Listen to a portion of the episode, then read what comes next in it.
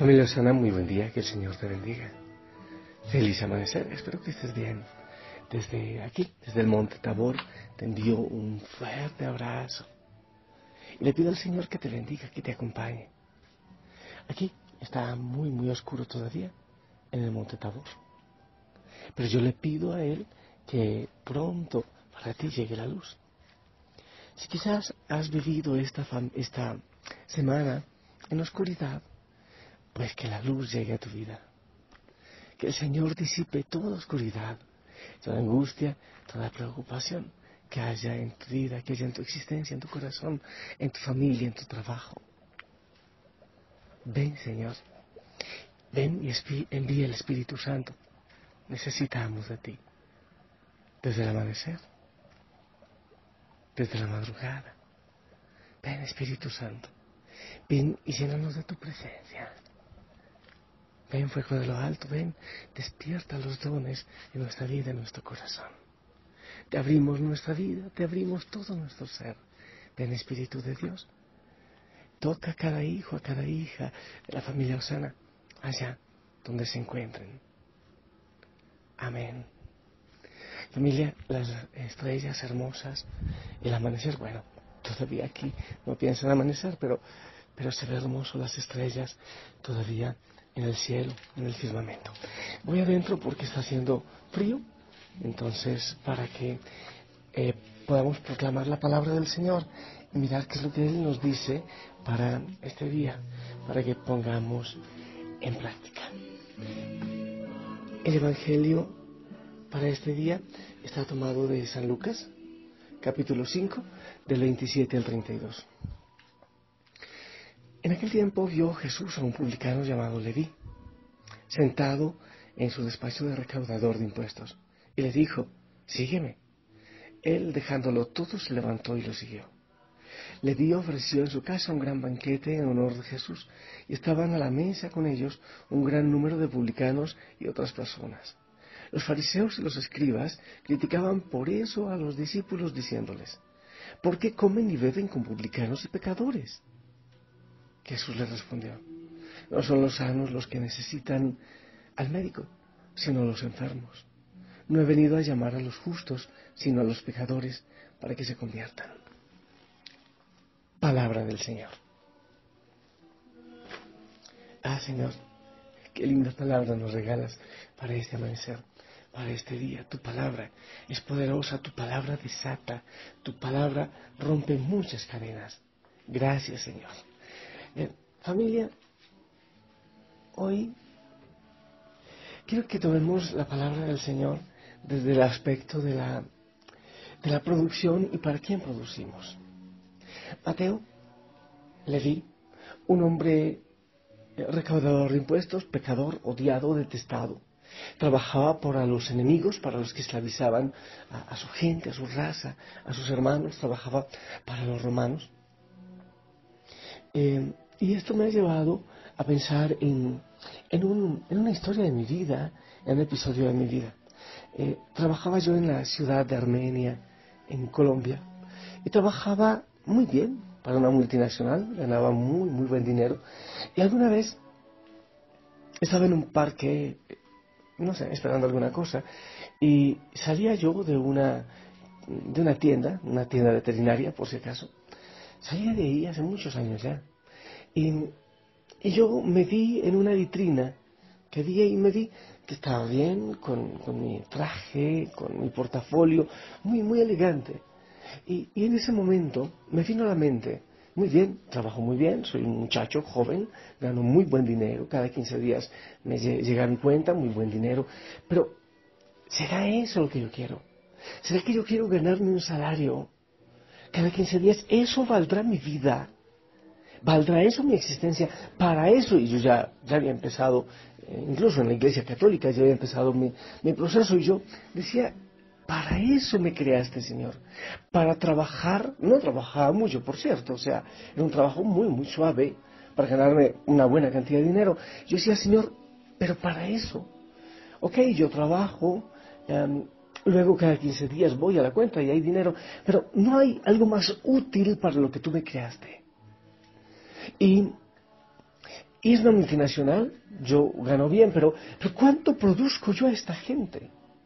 Estoy engordando seguramente eh, las arcas de, otras personas. Eh, ¿Es eso lo que tú quieres, Señor? Y al pensar en Leví, pienso también eso, mire. Él económicamente seguramente que estaba muy bien. Yo creo que yo era un buen Leví. Él estaba bien, ganaba un buen salario, era rico, tenía buen dinero. Pero estaba ganando dinero para el enemigo, para los romanos que esclavizaban a su pueblo. Y entonces pensaba yo desde anoche que estaba orando este Evangelio, si es eso lo que el Señor quiere de nuestra vida. ¿Para quién trabajas tú? Pero mira, no estoy hablando de la empresa en la que trabajes, de la compañía en la que trabajas, no, no estoy hablando de eso. Estoy hablando más allá en lo espiritual, ¿para, ¿a quién le sumas tú? Creo que cuando uno conoce la fuente donde viene, por ejemplo, si a ti te dicen, mira, pero es que tú tienes sangre de real, sangre de príncipe, estás haciendo lo que debes hacer con la sangre de príncipe, con la realeza que hay en tu vida, estás haciendo lo que debes hacer. O quizás crees que puedes dar más, que tu vida tiene más sentido. Estos días en oración, yo he pensado mucho, he orado mucho eh, al Señor y le digo, a ver Señor, ¿cuál es el propósito de mi vida? Yo quiero cumplirlo a cabalidad, yo no, no quiero cumplirlo a medias tintas. No, no quiero. Porque esta vida se va, porque esta vida se acaba, esta oportunidad, este chancecito que me dieron de estar aquí produciendo algo, de estar aquí disfrutando, siendo luz en este mundo, se va y yo no quiero llegar a la vejez con las manos vacías, no, no quiero. Yo quiero trabajar eh, para eso que fui enviado y yo quiero trabajar para ese que me envió y dar ganancias y réditos suficientes para aquel que me envió. ¿Tú lo has pensado?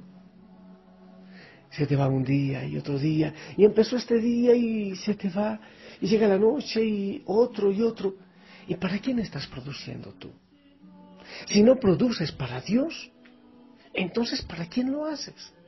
Si no produces para el Rey de Reyes, entonces ¿para quién produces tú? ¿A quién le estás dando tú las ganancias de tu vida? ¿A quién? Yo personalmente quiero darlas para el Rey de Reyes, para el Señor de Señores, porque yo tengo sangre real, porque yo soy príncipe, hijo del Rey de Reyes. Yo creo que un águila cuando ha vivido en cautiverio, cuando ha nacido en cautiverio. Se acostumbra a comer maíz como las gallinas y como los pollos. Pero si en algún momento alguien le da la oportunidad de descubrir el horizonte, de descubrir el firmamento y todo lo que puede hacer y, hasta dónde puede volar y hasta dónde puede escalar, yo creo que con práctica esa águila lo va a lograr y podrá levantar sus alas y volar alto, alto y escalar esos horizontes para los cuales fue creado y fueron diseñados sus alas y sus ojos. Yo creo que lo puede lograr. ¿Tú qué piensas? ¿Eres águila o eres pollo? ¿Eres pollo que come maíz y está en un corral de gallinas? ¿Eres un águila que come maíz y que no puede volar? Necesitas de alguien que te empuje y que te muestre tu verdadera naturaleza y hasta dónde realmente puedes alcanzar a llegar tú. ¿En qué ganas la vida? ¿Para quién estás ganando? ¿Para el Señor? ¿O para el otro lado, para el malo? Esa respuesta la debes dar tú. Le di, Mateo lo entendió muy bien. Y sabes una cosa, esa oportunidad que tuvo Mateo de abrir sus verdaderas alas y dejar de esclavizarse. Él pudo dejar la mesa de cobrador de impuestos y empezar a producir para el Rey de Reyes, para el Señor, empezar a producir para aquello que era capaz, que había sido preparado, y tú puedes hacerlo, porque el mismo Señor que llamó a Leví, que lo miró a los ojos, es el mismo que te está llamando a ti en esta mañana. Es el mismo que con el canto de, Luis Aníbal, del gallito, te está diciendo, oye, llegó el momento tienes que nacer de nuevo, tienes que empezar a trabajar en lo que debes trabajar. Qué maravilla que Levi pudo descubrir eso, que esa águila pudo descubrir eso si se hubiera quedado como cobrador de impuestos. Nunca había hecho nada, ahora es un hombre que admiramos todos y que dejó grandes enseñanzas para toda la humanidad. ¿Qué puedes hacer tú? ¿Hasta dónde pueden llegar tus alas? ¿Para qué estás preparado? ¿Para qué fuiste diseñado? ¿Cuál crees tú que es el sueño del Señor en tu vida? ¿Qué crees tú que puedes hacer por la humanidad? ¿Qué crees tú que puedes hacer por el reino del Señor? ¿Qué crees tú que puede hacer el Señor en tu existencia? ¿Es pollo? ¿Eres águila comiendo maíz? ¿O puedes volar realmente? ¿Para qué naciste tú? ¿Para qué naciste tú? Me encantaría que te respondas hoy esa pregunta. Tómalo y te lo quiero entregar. Consúmelo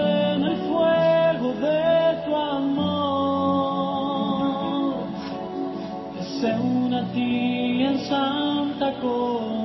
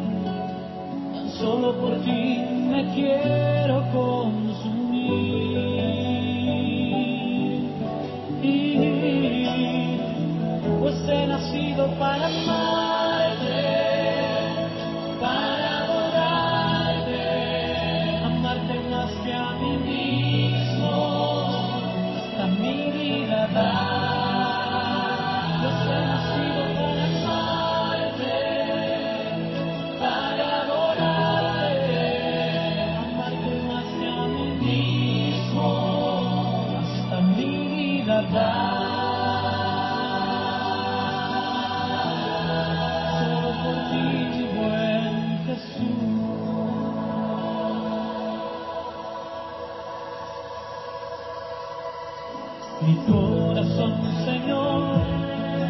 santa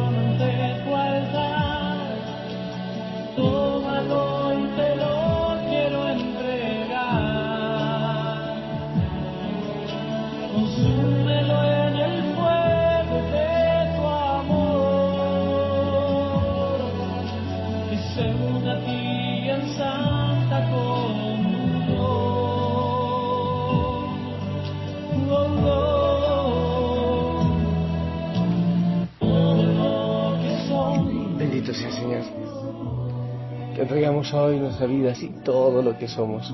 Hemos nacido para amarte. Bueno, yo nací para amarte. Y eso quiero llevar a cabo cada día. Este día también. Ah, bueno, y también quiero amar a la Madre María el sábado y siempre. Por el sí, por su sí. Gracias, Señor, y te pido que bendigas a cada hijo, a cada hija de la familia Osana. Claro, bendice a los pollos también. Bendice a las águilas que viven en el corral comiendo como pollos para el engorde y el sacrificio, pero también a las águilas, aquellos que quieren abrir sus alas, su potencial, aquellos, Señor, que quieren cumplir el sueño que tú has puesto en sus vidas. Bendícelos a todos y, y que todos, ojalá, descubran tu sueño. En el nombre del Padre, del Hijo y del Espíritu Santo. Amén. Familia, esperamos tu bendición.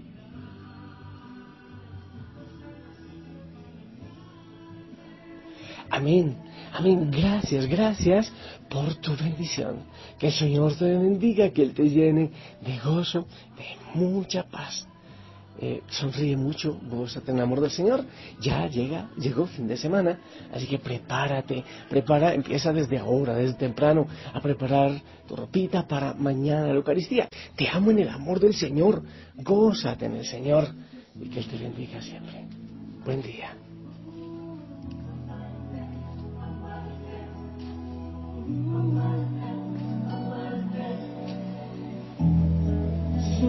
Ti, mi buen Jesús.